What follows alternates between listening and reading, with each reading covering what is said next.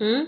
Jag har kommit på en sak. Jag tänkte starta ett nytt Instagram-konto. Ja, men det var väl på tiden. Ja, och så ska det heta PT Martin. Nej, men det kan du inte heta. Så du är ju inte personlig tränare eller så. Vadå personlig tränare? Alltså PT står för personlig tränare. Jaha. Jag trodde det var att man var petig. Don't tell me that your life is dull and grey. My only answer is hey, hey, hey, hey. Let's go crazy in the wild. And if by chance we make a child, that just means that we're alive and healthy. Hej och välkomna till avsnitt 164 av Bonuspappan och plus mamman. En podd om livet i en bonusfamilj. Tyngdpunkt på föräldraskap och relationer. Och just det här avsnittet sänds ju från Hammarby Sjöstad. Just det. Men det sänds ändå i samarbete med Hallands Nyheter. Dagstidningen i Varberg och Falkenberg med omnejd. En tidning som får klara sig utan Martin nu några dagar som du har semester. Ja, vi får hoppas att det blir lite skrivet om kultur och nöje ändå. Hela Halland är helt kulturlöst och utan nöje. Fast jag har lämnat lite tips och jag vet till exempel att det i morgondagens tidning kommer ett reportage om en ny bokserie som Sofia Ymen skriver om en hästgård på Omsala. Och det är jag som har korreläst den texten. Ja, det är det faktiskt. Och alla texter som Hallands Nyheter publicerar hittar ni på webben www.hm.se. Gäst i veckans avsnitt är ju en skön böna som vi träffade på Vackra Gotland i Visby. PT Tina Westberg har vi intervjuat och hon har bland annat grupper med lite äldre kvinnor som hon tränar. Precis, det handlar om klimakteriet och att hålla igång motion och rörelse även när man kanske inte längre tänker att man ska bli fotomodell smal utan mer för hälsan och välmåendets skull. Ja, träning är faktiskt bra på alla sätt, även för knoppen, inte bara kroppen. Ja, det har vi ju läst om i den berömda boken av Anders Hansen, Järnstark. Han har skrivit flera böcker om det. Men först kan vi väl prata lite om hur veckan har varit, och vi har ju varit en lite delad bonusfamilj de här veckorna kan man säga. Ja just det, jag var kvar i Varberg och jobbade och så åkte du upp med Saga och två av hennes kompisar. Saga som ju är min äldsta bonusdotter, och så var minstingen med Helle för att hon skulle hälsa på sin biologiska pappa. Uppe i Norrtälje. Då har ju jag en fråga till dig Martin, för det var ju mammaveckan när vi var borta. Alltså skulle ju barnen ha varit hos oss den veckan. Hur var det? Var de hos dig då eller? Nej, jag var ganska mycket själv. Någon natt sov ju Lycke hemma med sin flickvän, och annars tror jag att han sov mest hos henne då, Tess. Jag tror inte att han sov så mycket hos sin pappa. Däremot så Yvalin valde att sova hemma hos sin pappa i sitt rum där då. Hon valde också att fylla år, höll jag på att säga. Det väljer man kanske inte, men hon fyllde ju år där på torsdag. Och då var inte jag hemma. Men jag hörde att du åkte iväg och grattade henne efter jobbet där. Ja, just det. Vi har ju firat gemensamt allihopa. Och det har vi väl pratat om i podden redan. Och så ringde jag under dagen, men sen så överraskade jag med att åka till hennes jobb. Hon jobbar ju på en restaurang och då slutar hon inte förrän klockan 11 på kvällen. Och då tänkte jag att jag överraskar lite med att åka ner och lasta upp cykeln bak på bilen. Och så hade jag med ett fint kort som du hade köpt och två små smycken. Så det blev en liten bonuspresent där. Vad mysigt. Jag tänker ju, vi har pratat om vikten av att överraska och komma på stunder. Alltså det kanske inte behöver vara en lång stund som man har tillsammans med sitt bonusbarn. Där det bara är ni och inte biologiska föräldrar eller andra syskon med, utan ha den här egentiden. Ja, och det blev ett mysigt samtal där på väg hem. Vi pratade lite om jobbet och lite annat. Och precis innan Iva kom ut så gick kvällens artist till sin bil och åkte iväg. Och det var ju Money Brother, Anders Vendin, som var där. Jaha, han är bara en person. Jag tänker Money Brother låter som att han skulle vara fler. Han brukar ju ha ett helt band med sig. Det tror jag att han hade förra sommaren. Men nu med corona och bara 45 personer i publiken så är det bara han själv och gitarren. Mm. Jag funderar också över, blev det här en sån här vecka då du liksom funderade lite över ditt föräldraskap eller ditt bonusföräldraskap i och med att du då var hemma på en mammavecka och barnen, nu hade jag ju 2 av barnen med mig, eller ett av barnen är hos sin pappa och ett av barnen var hos mig. Men tänkte du lite på att din uppgift som förälder? Jo, men så blir det ju automatiskt. Dels så har ju vi under de här 4,5 åren inte varit ifrån varandra så många dagar, tror jag. Inte en vecka i sträck. Och då blev det ju väldigt tomt i huset när det inte var några barn hemma flera dagar också då. Sen så var ju Lycke hemma någon gång och hämtade skateboard och lite sådär. Så vi hann snacka och smsa lite om när jag skulle ha lite mat klar några dagarna och så. Men annars var det ovanligt tomt, så jag har nog vant mig faktiskt väldigt mycket vid att ha familj. Men det var inte så att du tog illa upp för att ett av barnen valde att bo helt hos sin pappa den veckan? Nej, jag vet inte om jag också hade gjort det kanske, att jag hade tyckt att det var bekvämt eller tryggare eller så. Jag måste ju acceptera att det är något annat att lära känna någon då när man är nästan tonåring kanske. Och även om det har gått 4 år så brukar man ju säga att en bonusfamilj kan ta upp till 7 år att svetsa ihop riktigt. Och jag känner ju ändå att det är lite skillnad på våran minsting då, Helle, som är 10 år nu. Vi träffades när hon var 5,5 och där har jag liksom en annan roll. Där är jag mer pappa då, särskilt nu när hon bor på heltid hemma hos oss. Och dessutom så kan ju inte hon förflytta sig själv. Det kan ju de stora, och det gör de ju även när jag är hemma. Så kan de ju välja att sova någon natt hos pappa eller hos flickvän eller vice versa. Att de tar och sover hos oss ibland fast det är pappavecka. Så de har ju en lite friare roll, kan man säga. Ja, och deras pappa bor ju så nära oss och de har ju cykelavstånd. Det är lätt att de tar sig lite emellan de 2 hemmen, lite som de vill. Mm. En viktig grej, tänker jag, i sådana här sammanhang är ju ändå att ha en kommunikation både mellan de vuxna och barnen, så att man vet var de är någonstans. Så att det är en väldig skillnad att laga mat till en person eller till 6 personer. Eller också att man vet att var de sover någonstans. Så att de inte tror att bara för att de har 2 hem så har de inga föräldrar som har koll. Jag tänker att tonåren är nog ändå, även om de kanske tycker att det är suckigt att behöva höra av sig sådär, så tror jag att det är viktigt att man som förälder ändå försöker hålla koll. Ja, och det gjorde vi ju lite, så att jag visste att jag ibland bara skulle laga mat till mig själv. Men hur har det varit här uppe i Stockholm? Du har ju varit iväg ännu längre norrut också. Jag har ju haft 3 tonårsbarn, alltså som bara är tjejer. Det är jag ju nästan van vid, men hemma så har jag ju en pojke som är tonåring. Och det har varit speciellt. De har varit fnissiga och glada, men de har skött sig väldigt bra. Sen drog jag ju iväg norrut, som du sa, till Hudiksvall. Det är ju bara en släng på 3 timmar uppåt från Stockholm. Ja, det är långt. Och där träffade jag Ann-Katrin Norelius som har podcasten Familjebalanspodden och har varit med i våran podd, och vi har varit med i hennes podd. Och nu har hon även startat en ny podd som heter Tvång, som jag rekommenderar att ni alla lyssnar på. Just det, den handlar ju om tvångssyndrom, OCD, Obsessive Compulsive Disorder. Mm, och det är väldigt mycket som man faktiskt inte vet om det. Hur man ska bemöta det som anhörig och så vidare. Mm, och sen har du ju gjort några intervjuer också.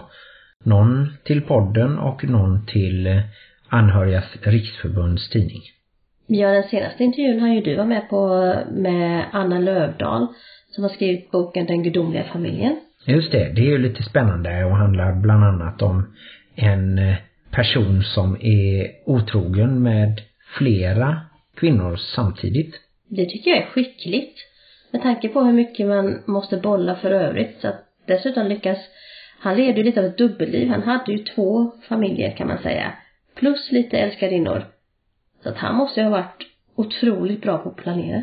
Ja, menar du den verkliga förebilden eller Adam som är huvudperson i boken, så kan man ju även säga att det var ganska svinigt gjort.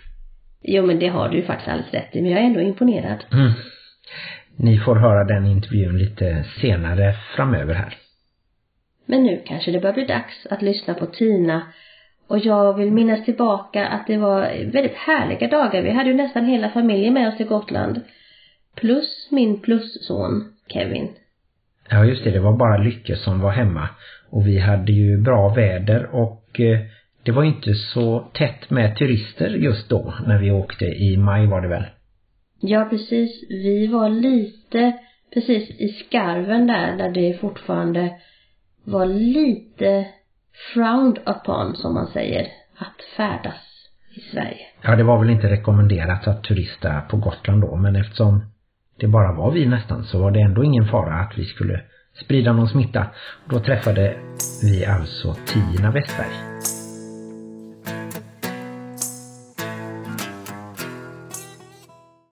Hej Tina Westberg och välkommen till podden. Tack så jättemycket. Tack, tack. Och välkomna till oss till Gotland, för det är här vi är idag, Visby. Ja, vad mer exakt, var är vi? Vi är ju hemma hos dig. Ja, vi är på Östra Hansgatan i Visby.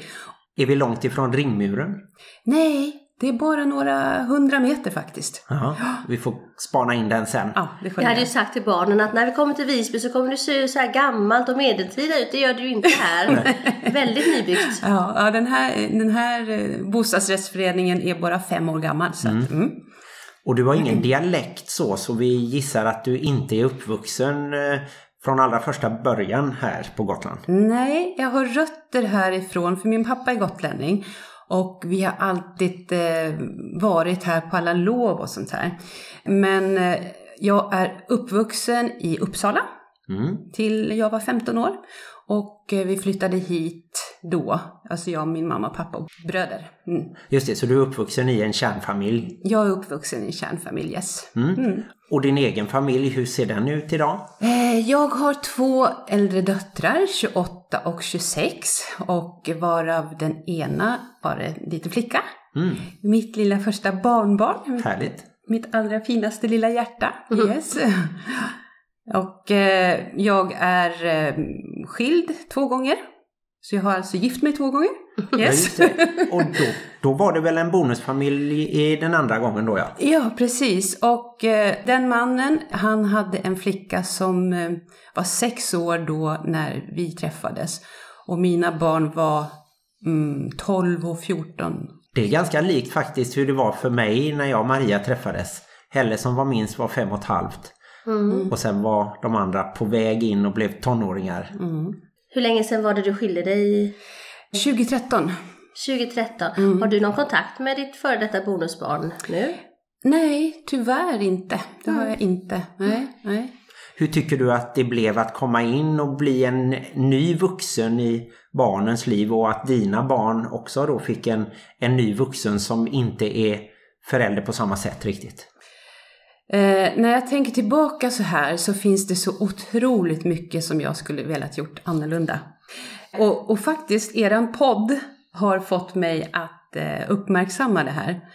Men det går ju aldrig att liksom ångra någonting. Det är bara att försöka göra bättre eller kanske att berätta att man kan göra bättre.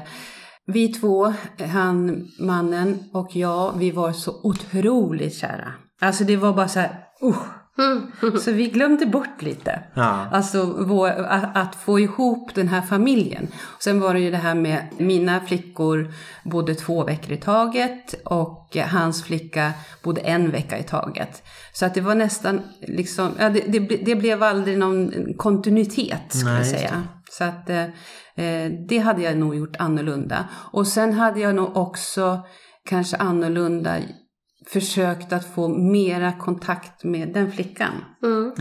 Och att vi hade också kanske försökt att diskutera det här. Hur ska vi uppfostra den här familjen tillsammans? För det gjorde vi inte. När jag ser tillbaka. Nej. Tror du att det var en del i splittringen sen? Eller var det var det. Det fanns det var med det där på olika sätt. Absolut då, var det det. Minns du hur det var? Flyttade ni ihop väldigt tidigt eller... Det tog väl ungefär ett halvår. Så det var rätt snabbt, yes. Jag upplever det ju när jag ser tillbaka på mina 2 bonusfamiljer att jag hade en väldigt rosaskimrande syn på hur det skulle vara. För jag hade barn som var ungefär i samma ålder som hans barn. Och familjen jag hade innan Martin då.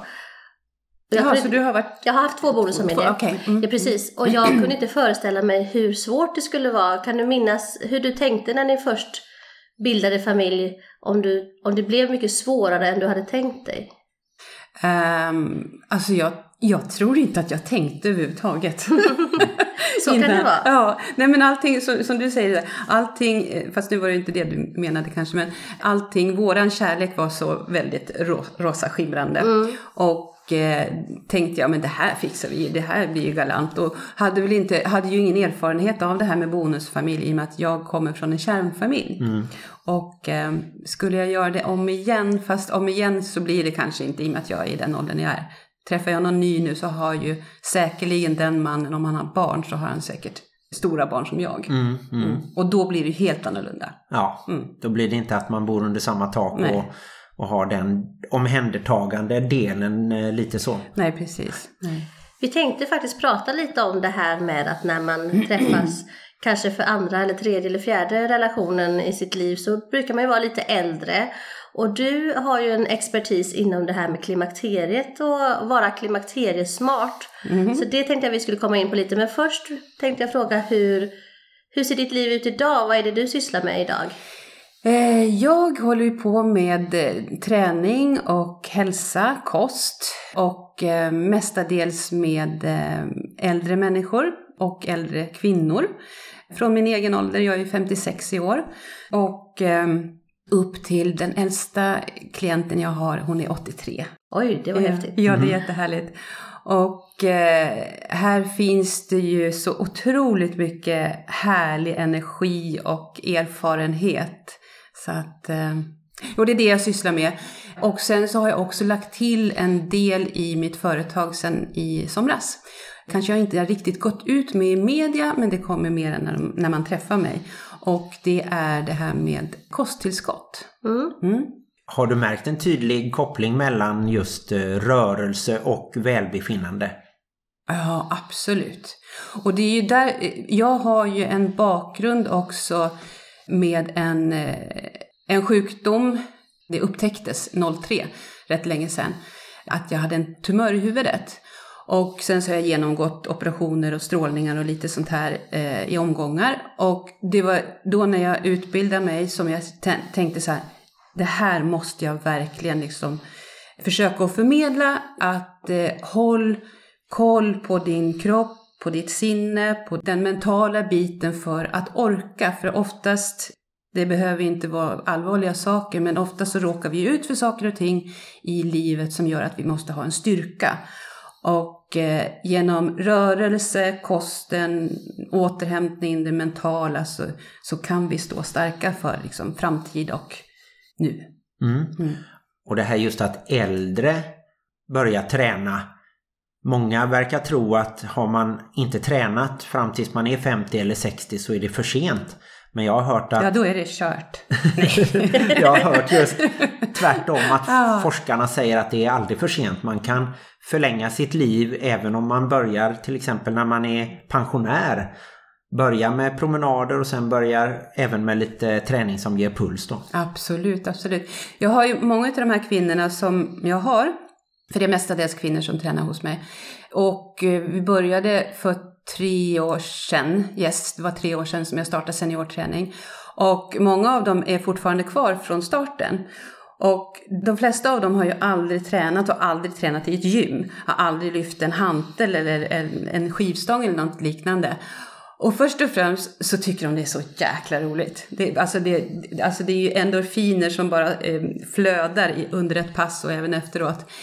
Och just det här med att kunna bygga upp sin styrka återigen när man är så pass gammal. Som du säger, det är aldrig för sent att börja träna.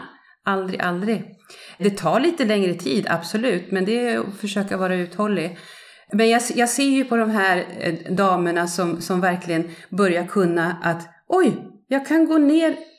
Får jag berätta en sak? En liten story. Jag har en dam som är så himla häftig. Hon, vad är hon, 75 någonstans. Och hon sa det efter ett halvår som hon hade tränat hos mig. Så sa hon, nej, jag måste bara berätta Tina. Jag var ute och promenerade, de bor på landet. Och inne i någon skog. Och så kände hon sig väldigt kissnödig. Och så tänkte jag, nej men gud, det är så långt hem. Jag får väl försöka sätta mig ner. Hon hade inte suttit ner alltså på huk på väldigt länge. Alltså sen hon var ung. Mm. Och helt plötsligt så kunde hon det. Det är bara en sån här jättehäftig story liksom. Att det är aldrig för sent att börja och träna. Och att man kan jobba upp sin rörlighet och styrka. Absolut. Och du har ju lite crossfit-inriktning kan man väl säga då på din träning. Mm. Mm. Är det just det här med vikter, tror du, som många tror att det bara är för unga eller för de som vill skaffa muskler som syns på något sätt? Att man då som oftare när man blir lite äldre, att man gör lugnare träning eller och inte just det här lite mer explosiva, kanske mer vikt och få repetitioner istället. Ja, precis. Så jag menar, som crossfiten har ju som filosofi att alla ska kunna träna. Och crossfit är ju alltså både rörlighet, styrka, gymnastik och även puls då. Och det var nog inte många utav mina damer som hade lyft en stång förut, gjort ett marklyft till exempel. Och absolut, och just den här explosiva, som du säger, träningen och att bygga muskler är ju till för alla. Och vi motverkar ju till exempel benskörhet som ofta äldre personer kan drabbas av då. Och även leder och artros är ju en sån här sak som också de flesta människor får efterhand. Så att, absolut. Mm. Har det blivit annorlunda nu i coronatiden?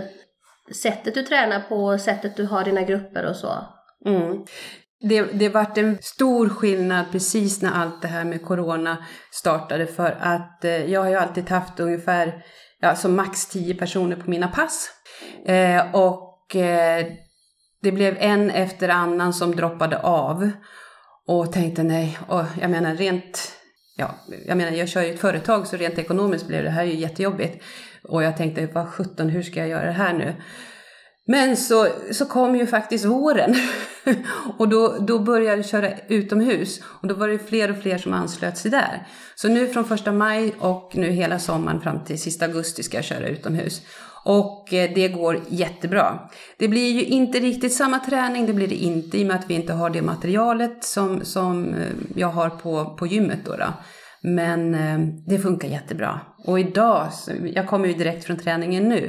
Det var helt underbart väder. Alltså det är oerhört upplyftande att vara ute också. Och det behöver vi ju, det här att andas in. Jag menar, det här med corona har ju mycket med lungorna att göra. Så att det är bara fördelar, absolut. Ja, Gotland visar ju sig verkligen från sin fina sida. Det är sol och blå himmel. Ja.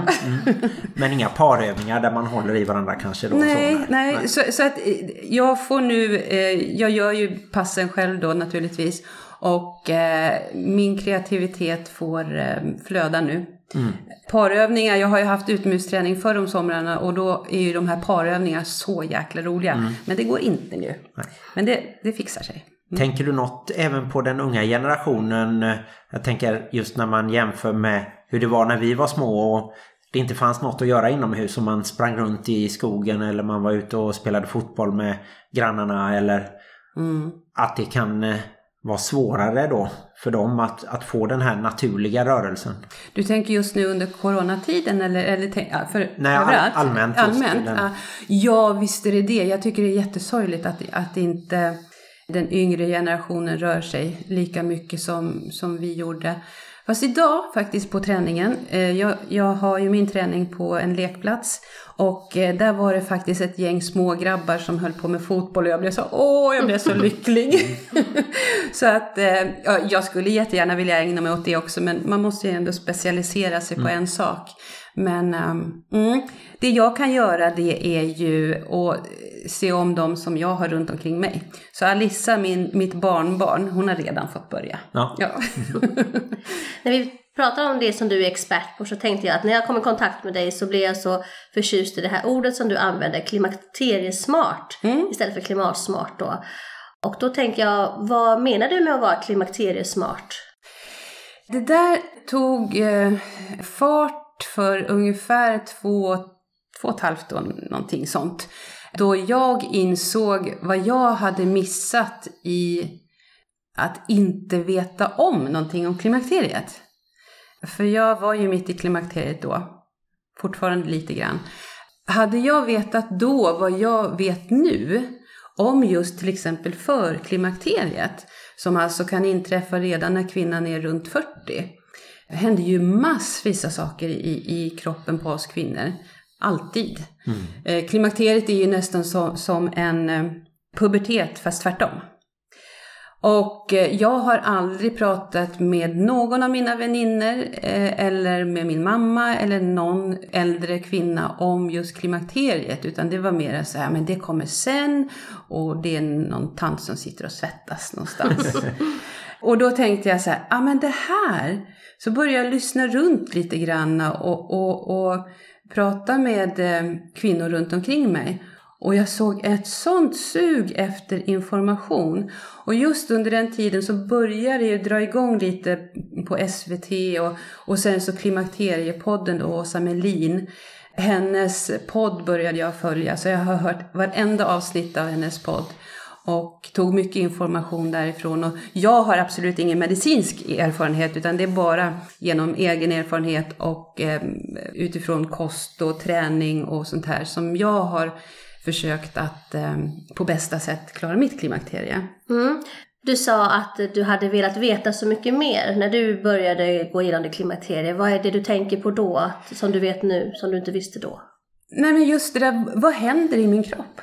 Vad är det som händer i kroppen när hormonerna, alltså östrogenet, sjunker? Och vad är det som händer när vi inte har några ägg kvar i kroppen?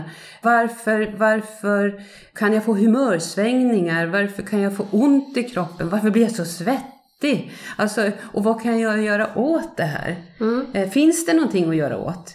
Det här med hormonpreparat, ta eller inte. Kunna gå till sin gynläkare och få svar. Och det här är inte en lätt grej. Det här är jättejobbigt för många kvinnor. Mm. Så att det här har jag försökt att förmedla på bästa sätt. Och jag har ju också skapat en, det vet jag inte om ni vet, men jag har ju en Facebookgrupp som heter Klimakteri Smart med Tina. Mm.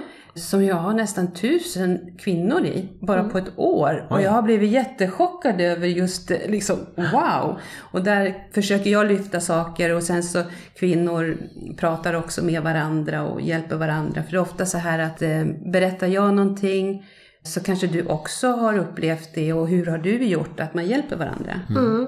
Att börja prata om det är ju jättebra. Har du några sådana här bra grundtips för dig som börjar komma in i klimakteriet? Mm. Just att bara lyfta det med någon annan kvinna. Också, vi ska inte glömma männen, absolut inte. För att det här är ju jätteviktigt att dela med sin partner. Mm. Eller dela med sin manliga kamrat. För att det är inte lätt att vara man och inte förstå vad kvinnan går igenom. Varför är hon så jäkla tjurig nu då? Eller vad händer det här? Eller vad är det som händer? Det kan ju vara med sexlivet också, för man blir ju helt annorlunda i kroppen. Men de tipsen, det finns ju några, alltså grundläggande tips, och det är väl egentligen grundläggande hela livet, men kanske extra viktigt att se om sin kost, sin träning. Och absolut sin återhämtning. Så viktigt. Som sagt, det är ju viktigt alltid. Men just nu under den här perioden så är det än mer viktigt. Behöver man ta ställning till det här med östrogenbehandling då? Att tillföra östrogen. Och är det något som du tänker att det kan vara bra eller dåligt? Eller är det helt individuellt? Det är nog väldigt individuellt. Och det får var och en ta ställning till. Och där tänker jag att samhället är ju mera öppet nu för hormonpreparat än förut. Och då kanske helst bioidentiskt då. Och det beror ju också på vad man har för bakgrund. Jag menar, har man haft kanske en bröstcancer och sånt här, då ska man ju absolut inte ta sådana preparat. Men det här pratar man ju om med sin läkare om. Och om den här läkaren kan någonting, för det är inte alltid så. Alltså läkare har inte riktigt koll på allt det här. Mm. Nej. Nu när vi pratar om bonusfamiljer så tänker jag ju att när man bildar en ny familj så blir det kanske så att man får barn i kullar och omgångar. Att man kanske samtidigt som man är mitt uppe i livet med en ny bebis så kanske kroppen då förändras i och med att vi blir äldre. Man kanske får barn vid 40-45 år nu för tiden. Vad tänker du där? Vad kan vara skillnaden från när man förr i tiden så kanske man hade äldre barn när man kom in i klimakteriet och nu har de kanske små barn samtidigt som de går igenom det här? Det måste bli jättejobbigt. Verkligen. Och jag menar det här med att det är ju många kvinnor, även om man då kanske inte får ett nytt barn då, men kvinnor som kommer i klimakteriet, kanske börjar komma in i klimakteriet 40-45, har kanske tonårsbarn. Mm. Och då blir ju kaoset alltså totalt kanske. Mm. Då kan man ha både tonårsbarn, bebis och vara i klimakteriet. Yes. Ta allt på en gång. Det är som hat-trick i vad som kan vara jobbigt. Ja. Men just att vara medveten om allt det här, det tror jag är liksom nummer ett. Och det är ju sånt, om vi går tillbaka till det här med min bonusfamilj, så tänk om jag hade varit lika öppen och icke-konflikträdd, för det var jag då, ser jag nu. Så ja, det hade ju nog varit annorlunda idag. Ja, man kan aldrig veta vart livet tar vägen riktigt så. Nej. Tänker du att kosttillskott också kan påverka och få dig att må bättre just i klimakteriet, eller är det mer separat och har mer med träningen att göra? Absolut kosttillskott under klimakteriet, helt klart. Mm. För det märkte jag stor skillnad när jag började ta mina kosttillskott, så att det förordar jag verkligen. Mm. Men det har väl också varit i Sverige lite mer sådär, inte tabu riktigt, men att man har varit lite tveksam till varför ska man ha något mer än vanlig mat och sådär. Medan kanske om man har kompisar i USA och så är de vana vid att ta 8 tabletter till frukost. Ja, liksom. Ja. Jo, men visst är det så. Jo, det ligger nog lite i vårt synsätt. Jag hade faktiskt det synsättet också när jag utbildade mig som kostrådgivare. Så den läraren, hon var helt emot kosttillskott. Mm. Nu är det här ett tag sedan också i och för sig, och tiderna har förändrats med våran mat och allting sånt här. Och hur vi får fram våran mat, det ska liksom produceras på parti och minut och förmodligen rätt så dåligt näringsinnehåll i vår mat. Tyvärr så måste, jag kan ju nästan säga tyvärr att vi måste ta tillskott. Så var det ju inte för 50 år sedan. Men våra mat ser annorlunda ut nu, och som du säger också i vissa perioder i livet så kan vi behöva mer eller mindre av kosttillskott. Absolut. Och några av de viktiga, vad tar du? Järn och omega-3 och protein eller vad vill du ha? Jag tar en bra omega-3-olja, och sen så tar jag en multivitamin där allting innehåller alla vitaminer och mineraler, och sen så tar jag också en fiberblandning, för att jag tror att vi får i oss alldeles för lite kostfiber. Även fast jag vet att jag äter mycket sånt, så får jag inte i mig tillräckligt. Och då kan jag tänka mig att kanske gemene man inte alls får i sig så mycket som den ska. Så att, men man klarar sig på så pass lite tillskott ändå, om man säger. Just de här tabletterna som tas en om dagen. Ja, det här är ju en riktigt fin multivitamintablett med massvis av olika vitaminer i, som jag då tar 4 stycken av per dag. Så att, noga uträknat och sånt här då. Så att, ja. Jag tänker att när man kom i tonåren så fick man hem tonårsparlören. När jag var blivande mamma så fick jag hem så här blivande mamma-kit från olika ställen. Skulle det finnas ett blivande klimakteriekärring-kit som man får hemskickat, och vad skulle det då finnas i det kittet? Det tycker jag absolut, och jag tror att det håller på att utformas. Det håller på att utformas, ja, jag vet att det gör det. Ja, vad tror du att man skulle behöva ha med i det här kittet då? Som babykittet var ju, man fick blöjor och så fick man amningsinlägg och vad det nu var. Blir exakt samma då. Precis. Nej, det är nästa kit. Ja. Demenskittet. Ja, precis. Det kommer för varje års. Vad ska det innehålla? Nej, men alltså kanske någon liten faktabok där det står vad som händer i kroppen och varför det händer. Om det skulle vara någon liten sak annars, så skulle det kanske vara tillskotten då. Ja. Jättebra. Mm. Och sen något bra redskap att köra gymnastik med. Ett bra gummiband. Ja, tänkte precis. Ett gummiband är ju lagom. Och sen så också någon slags podd med återhämtning. För återhämtningen är så otroligt viktig. Där man kan liksom slappna av. Meditera nästan. Meditera, lite så, ja. Ja. Och så kanske adressen till din hemsida. Absolut. Ifall man vill veta mer. TinaWestberg.se, yes. Och en liten pallör till mannen då. Vad han kan räkna och med och inte räkna med efter kvinnan kommer till klimakteriet. Ja. Där finns ju en del böcker faktiskt. Ja. Mm. Men det jag undrar är lite också, även om du då blir medveten om reaktionen eller du kan förstå att nu är det hormonerna som gör att jag reagerar kanske starkare än vanligt. Mm. Hur ska man då kunna på något sätt bromsa det när det väl händer? När du står där i en jobbig situation kanske med familjen och så får du vallningar och så går det liksom då att mentalt ändå ställa om tack vare att man förstår vad reaktionen förstärks av? Mm, det tror jag. Helt klart. För jag menar, medvetenhet är ju som med allting, gör ju att vi kan bli mera förberedda på saker och ting. Så att hade jag första gången, jag kom precis ihåg första gången jag fick en vallning. Då hade jag ju liksom fattat, jaha, vad är det här? Ja, men just det är en vallning. Okej. För att det är väldigt speciellt att få vallning. Så att då hade jag nog inte blivit stressad. För att det här är ju en reaktion i kroppen som bara kommer. Och sen så kan den också förstärkas av stress. Och blir man då ännu mer stressad, då blir det ju ännu mera. Så att kunna förebygga och då också förebygga med allt det här som jag sagt. Med träningen och kosten och återhämtningen. Tror jag. Jag förstår att vallningar är väldigt individuellt. Men du säger här att du minns väldigt mycket. Kan du säga hur det känns, alltså ungefär, för någon som inte har gått igenom det, det kan vara. För mig var det så här, det kommer från bröstet och så går det bara rakt upp som en värmestrålning, bara rakt upp och så på halsen och upp i ansiktet och ut på ögonbryna, över läppen och så ut genom huvudet och så, svettigt. Svettigt. Yes. Det var en bra beskrivning. Kan du tänka dig känna igen detta? Jag funderar på om det är som när man ser något riktigt pinsamt på Paradise Hotel på tv eller någonting sånt där.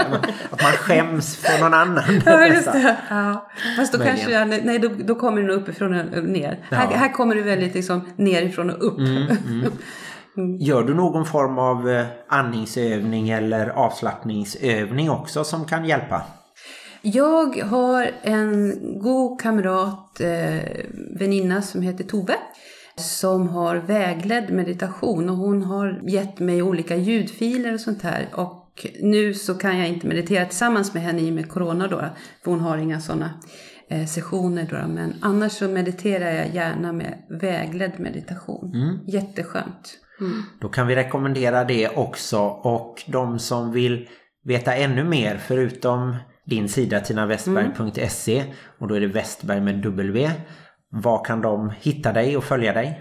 De kan hitta mig på Instagram, PT Tina Westberg, alltså PT Tina Westberg, och samma sak på Facebook. Och så hade du en Facebookgrupp också. Ja, Facebookgruppen för klimakterier, det är Klimakteri Smart med Tina. Spännande. Då tackar vi för att vi fick hälsa på dig här i Visby, så ska vi ut i det fina vädret och kolla in ringmuren bland annat. Ja, och jag tackar så jättemycket för att jag har fått vara med. Det ska bli jättespännande det här. Ja. Tack snälla. Tack.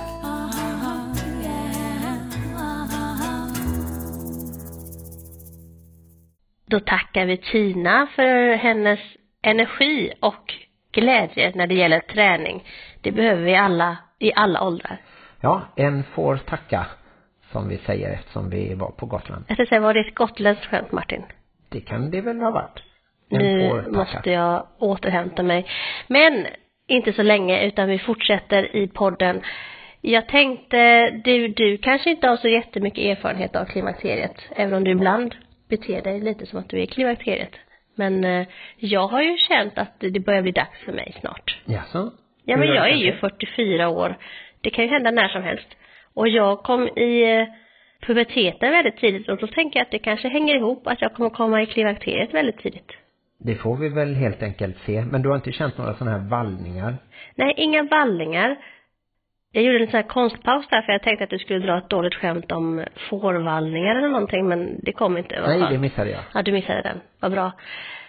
Nej, men det var väl för något år sedan då jag kände att jag var lite deprimerad ganska mycket, och jag kände väl att mensen var lite hipp som haver, och då tänkte jag, nej men det här är klimakteriet.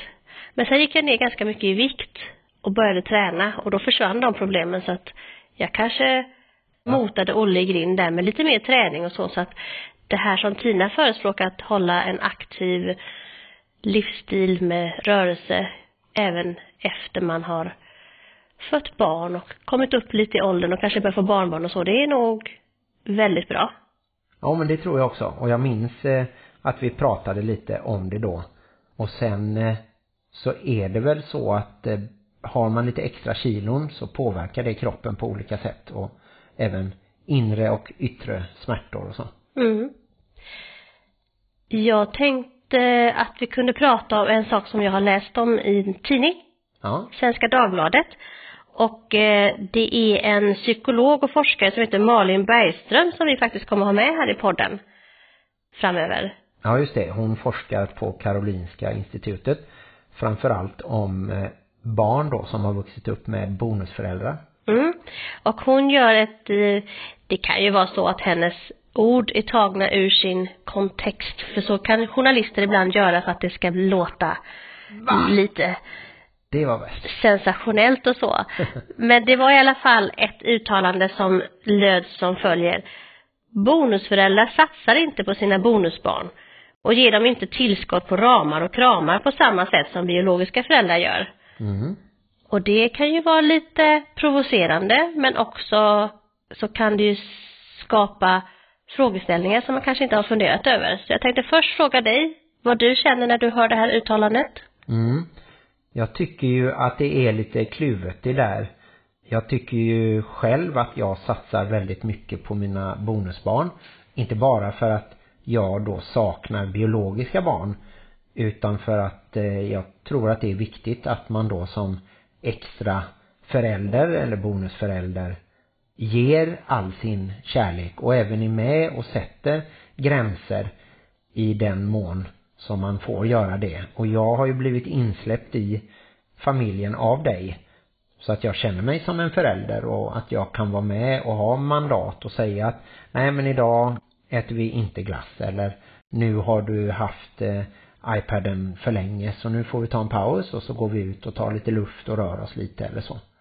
Men samtidigt så inser jag ju att kärleken som barnen känner till mig är något annat än till en biologisk förälder eller ursprungsförälder. Även om man inte är biologisk förälder, om man har kommit in i familjen när man är så liten så att man inte minns något annat. Så jag som mötte då de 3 äldsta barnen när de nästan var tonåringar allihopa, jag har ju inte samma fysiska närhet med dem. Och det kan jag väl då erkänna, och så tror jag att det är för många bonusföräldrar, att man kanske inte fyller på den fysiska närheten på samma sätt. Det som Malin säger, kramar här då. Ramar och kramar, jag tyckte det ändå var ett roligt uttryck. Precis som du säger så kan det ju vara svårt. Det hade kanske varit lite läskigt om mammas gubbe bara plötsligt kom och började så här kramas. Och det har väl också med personlighet att göra. Jag kan ju säga och känna som biologisk förälder att jag kramar inte alla mina 4 barn lika mycket. Och det har ju även ändrats med åren. Nu är de ju tonåringar och kramarna blir ju liksom lite annorlunda. De är längre än mig. Det är inte så att de sätter sig i mitt knä och gosar upp sig längre än så, som de gjorde när de var små. Så att det har ju också förändrats. Så självklart kan jag ju tänka att det är en stor skillnad om man som bonusförälder kommer in i barnens liv när de är lite äldre.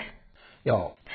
Men jag tänker också på att man kan ju också vara lite påhittig när det gäller det här med fysisk beröring. För jag tror att fysisk beröring är viktig när man ska skapa band som är lite över att man bara är bekanta, utan ska man skapa en familj så tror jag att man behöver den fysiska närheten. Men då har vi ju liksom haft en del gruppkramar som har funkat ganska bra. Aha. Och då kan det vara lite mer avväpnande om man säger, ja men nu är det gruppkram, då behöver inte det bli så allvarligt. Eller att man kanske kör mycket high five eller så här fist bump och sånt, eller bara det här att lägga en hand på axeln. Mm. Man får ju känna av lite, men jag tror att fysisk närhet bygger starkare band på sätt och vis. Men sen finns det ju barn som skulle bli väldigt, alltså känna sina gränser kränkta av ifall man går över dem. Så att man får känna av helt enkelt. Det beror lite på vad man har för personlighet och så, ja.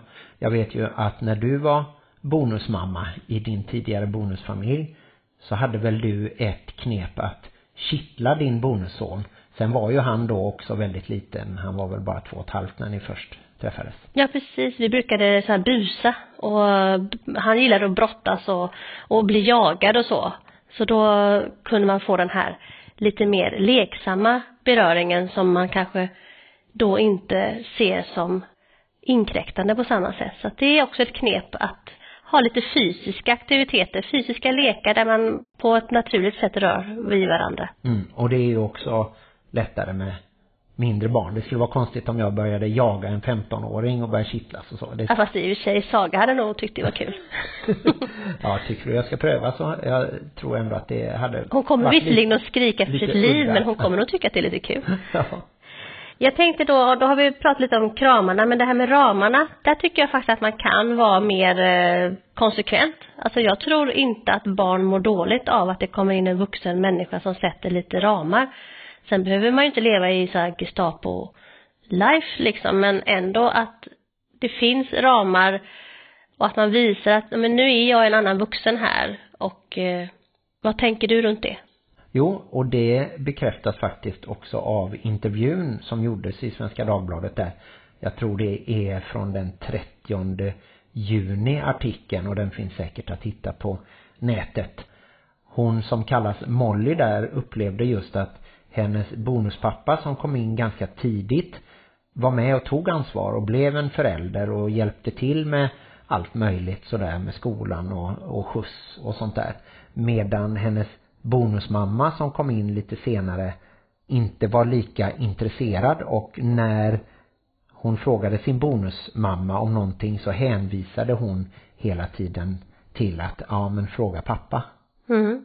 Och då blir man inte förälder på samma sätt utan då blir man ju mer en extra vuxen som lämnar över hela föräldraskapet till den biologiska föräldern. Det Molly efterlyste lite i artikeln var ju också att hon hade gärna haft lite egen tid med sin pappa. Att han liksom inte förstod det utan han var mer så här, men nu ska vi vara en familj för hans nya hade ju 2 barn, tvillingar var de till och med lite yngre än Molly. Och det är ju i och för sig en hedersvärd strävan att man ska bli en familj, men det här med egen tid med sitt eget biologiska barn, vad har du för tankar runt det? Jo, men det tror jag också är viktigt. Och sen så är det väl viktigt att säga att detta var just hennes upplevelse och det är olika för olika. Men jag har ju absolut inget emot om du skulle känna att du vill vara iväg med bara något av mina bonusbarn då. För att svetsa er samman lite extra eller sådär. Och jag tycker nog att jag försöker lämna det lite öppet. Till exempel vem som ska följa med till tandläkaren om det behövs eller ett läkarbesök eller så. Får jag följa med och som jag ofta får då till exempel när det är samtal i skolan om någonting så vill jag ju vara med eftersom jag engagerar mig. Men skulle du säga att nej men vi känner att vi vill ta detta för oss själva så ja, eller framförallt ifall barnet känner att de bara vill ha med 1 eller 2 föräldrar så får man ju lyssna på det. Jag tänker att ibland som bonusförälder, speciellt om man kanske känner en osäkerhet och inte har blivit insläppt eller inte känner sig trygg i sin bonusfamiljskonstellation, kan det uppstå känslor av avundsjuka och att varför får inte jag vara med? Jag tänkte, nu hoppar jag på det här igen utan att du har fått tänka efter, men har du något tips hur man kan tänka då om jag då hade sagt att nej men jag skulle nog vilja vara själv med mina barn nu den här sista dagen innan de ska åka till pappa så att är det okej om jag och barnen går på bio själva eller om vi då inte hade bott tillsammans att ja, men du behöver inte komma hem till oss den här kvällen för jag vill ha lite egen tid med mina barn. Och så kan du försöka sätta dig in i hur du skulle känna om du hade känt dig utanför och hur du ska tänka då. Mm. Det var väl flera frågor i en där kanske men dels bor man inte ihop så har jag alltid tyckt att det är något annat. Jag kan väl se det som en bonusfamilj också men det blir fortfarande inte en bonusfamilj på samma sätt. Bor man tillsammans och upplever liksom hela dygnet och så så är man tvungen att lära känna varandra på ett bättre sätt. Och man är tvungen att lära sig att kompromissa och hjälpa till liksom med alla aspekter av livet, och det föredrar ju jag. Men även om man då bor ihop, om man skulle säga att man vill ha egen tid, då tror jag att man behöver prata om det framförallt som vuxna. Vad är det som gör att jag liksom stör eran relation? Varför kan inte ni vara precis som ni vill när jag är med? Jag tänker som Molly här, som faktiskt ville gärna ha tid med sin pappa själv utan de nya syskonen, och utan, hon kanske inte hade något större problem med familjen i sig, men att hon faktiskt längtade efter egen tid med sin pappa. Mm. Ja, men då tror jag ju att man kan hitta lite egna intressen. Jag har läst en annan artikel lite i samma serie om en kille där som kom nära sin bonuspappa genom att de hade ett sportintresse. Och jag menar, så kan man ju ha med en biologisk förälder också. Att man hittar någonting där man kan åka iväg och kanske då träna, eller man kan göra något annat tillsammans med bara en förälder. Så det måste ju inte vara att man hittar någonting för att lära känna bonusföräldern, utan just då för att hålla kvar sin unika relation med sin ursprungsförälder. Mm. Ja, men det är ju viktigt. Det kan vara viktigt i en kärnfamilj också att man har egen tid med de olika barnen. Men jag tänkte just hur du som vuxen ska kunna hantera de här känslorna av att känna dig utanför och avundsjuka och svartsjuka. Jag tänker, det är inte riktigt likt dig, men jag tänkte ifall du kunde sätta dig in i hur den skulle kunna tänka på ett annat sätt. Jo, men det tror jag är hela liksom ingången i att vara med i en ombildad familj, är att jag måste acceptera att jag är lite utanför, på samma sätt som jag måste acceptera att du väljer barnen före mig. Men jag är ju den vuxna man som du väljer. Mm. Och det måste jag vara jättenöjd och glad och liksom stolt över, att våran kärlek fungerar. Men jag kan inte börja konkurrera med barnen och tänka att du ska välja mig före barnen bara för att jag väljer dig före barnen på ett sätt. Mm. Ja, det är mycket tankar runt det här. Ska vi avsluta lite med det här nya uttrycket vi lärde oss? Ja, just det. Det är ju att man inom forskning pratar om en postnukleär familj.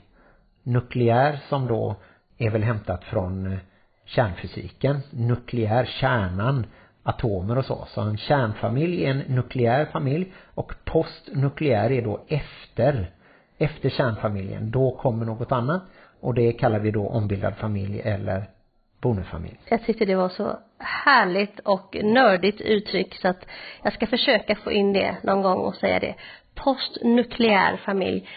De kallade det ju även postbiologisk familj, men där tycker jag att det kan vara lite felvisande, för även en familj som har ett eller flera adopterade barn och kanske även biologiska barn är fortfarande för mig en kärnfamilj. Precis, en ursprungsfamilj som vi kallar det ibland.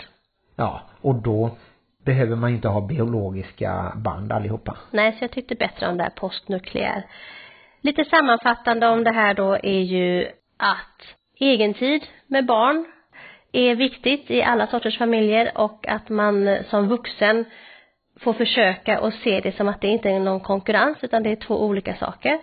Och att man som biologisk förälder har en annan ingång till ramar och kramar än en bonusförälder, men att en bonusförälder mycket väl kan hitta sin föräldrastil och skapa band. Och då är det också viktigt att som bonusförälder kanske hitta de här små stunderna tillsammans med ditt bonusbarn, som du nu gjorde i veckan när du åkte och hämtade Ivalin till exempel. Det var ju en sån litet guldkorn, en liten stund tillsammans som ni fick. Mm. Och så är det väl viktigt att säga då att Malin Bergström, hon kommer att få förklara mer om det här. Hon kommer få förklara sig. Vad menar hon egentligen? Hon baserar ju detta på både svensk och internationell forskning. Och hon berättar bland annat att just växelvis boende, där ligger Sverige i topp. Så i många andra länder så är det inte lika vanligt att man har ett varannan veckas liv. Och jag är också väldigt nyfiken på att fråga henne lite mer om det här som hon har upptäckt med att det viktigaste för barnen är inte bonusföräldrarna, utan att det är att ursprungsföräldrarna har en bra relation och kan samarbeta, det påverkar barnen mest. Så barn som mår dåligt, då kan det oftare bero på de biologiska föräldrarna och inte att en bonusförälder kommer in och är dålig på sin insats. Mm. Mycket spännande och intressant ska det bli att träffa Malin. Nu sa jag att vi skulle avsluta, men jag kom på en sak till som jag skulle vilja fråga dig. Du var ju med ett av våra barn i en situation där du blev kallad styvförälder. Hur kändes det? Ja, just det. Då sa de, jaha, och du är styvpappan. Och då sa jag ju direkt, ja, fast vi brukar ju kalla det bonuspappa. Och så fick jag svaret att, ja, man kan ju ha lite olika namn. Det är ju väldigt ovanligt att folk säger styvförälder, men jag upplevde också det för några veckor sedan att du benämndes som styvförälder, och det kändes väldigt ovanligt och lite stelt, tycker jag. Mm. Ordet är ju stelt i sig, styv är ju bara stel, tänker jag. Ja, just det. Jag vet inte om det var själva sammanhanget eller om det kan ha varit att personen som sa det var född utomlands och hade ett annat språk också, men pratade bra svenska. Men det kan ju ändå vara så att det kan vara svårare att följa med kanske i de olika svängningarna då. Som jag läste att det under 80-talet hette det ju plastpappa och plastmamma och sen... Men det känns ju också lite konstigt att säga plastpappa, tycker jag. Ja, men att det då byttes nu så att bonusförälder är mer inarbetat då. Men sen kan jag förstå att ordet bonusförälder och bonusfamilj också kan vara provocerande. För det betyder ju då att det skulle vara en bonus med den här föräldern eller den här familjen eller sitt syskon. Och det är ju inte alltid folk upplever det. Så att jag hoppas faktiskt på att det ska komma andra ord framöver. Och att bonuspappa kanske kommer att bli ett ord som inte används. Nej, och sen så finns det faktiskt en aspekt till som jag inte hade tänkt på förrän jag läste de här 2 artiklarna i Svenska Dagbladet. Och det är att för till exempel en bonusförälder så kan det också kännas att man är inte riktig förälder. Man är bara en bonus i den riktiga familjen. Att med en biologisk förälder så finns det liksom ett påhäng som är bonusen.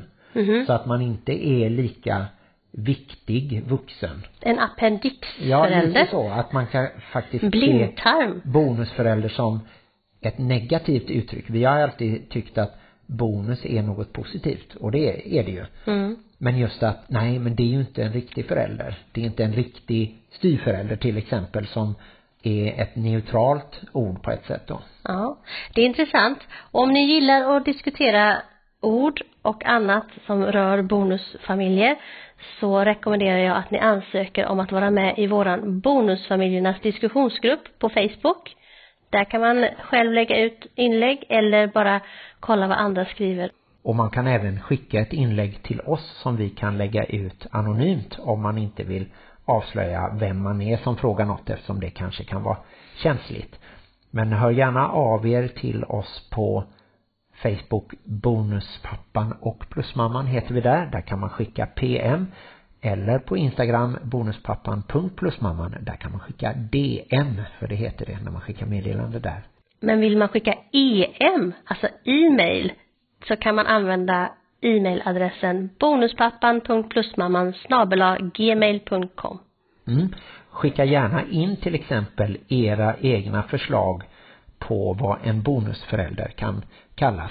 Vi har ju redan använt plusmamma som beteckning för att det är en förälder som då har kontakt med ett tidigare bonusbarn.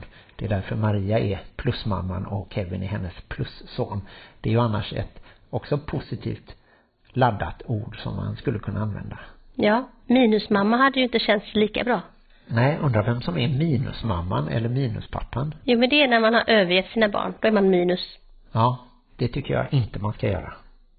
Glöm inte att livet i bonusfamiljen kan vara besvärligt. Men också härligt. Hej då! Vet du vad som händer nu? Nej. Snart så är det Varbergs boys mot allmänna idrottsklubben Sona. Åh, härligt. Allsvensk match. Det ska bli en härlig slakt. Vi får se, boys har börjat bra. Du bara utgick från att det var boys som skulle bli slaktade. Det säger ju en del om att jag kommer ha rätt. Nej, det är för att du är AIK-are. Den som lever får se.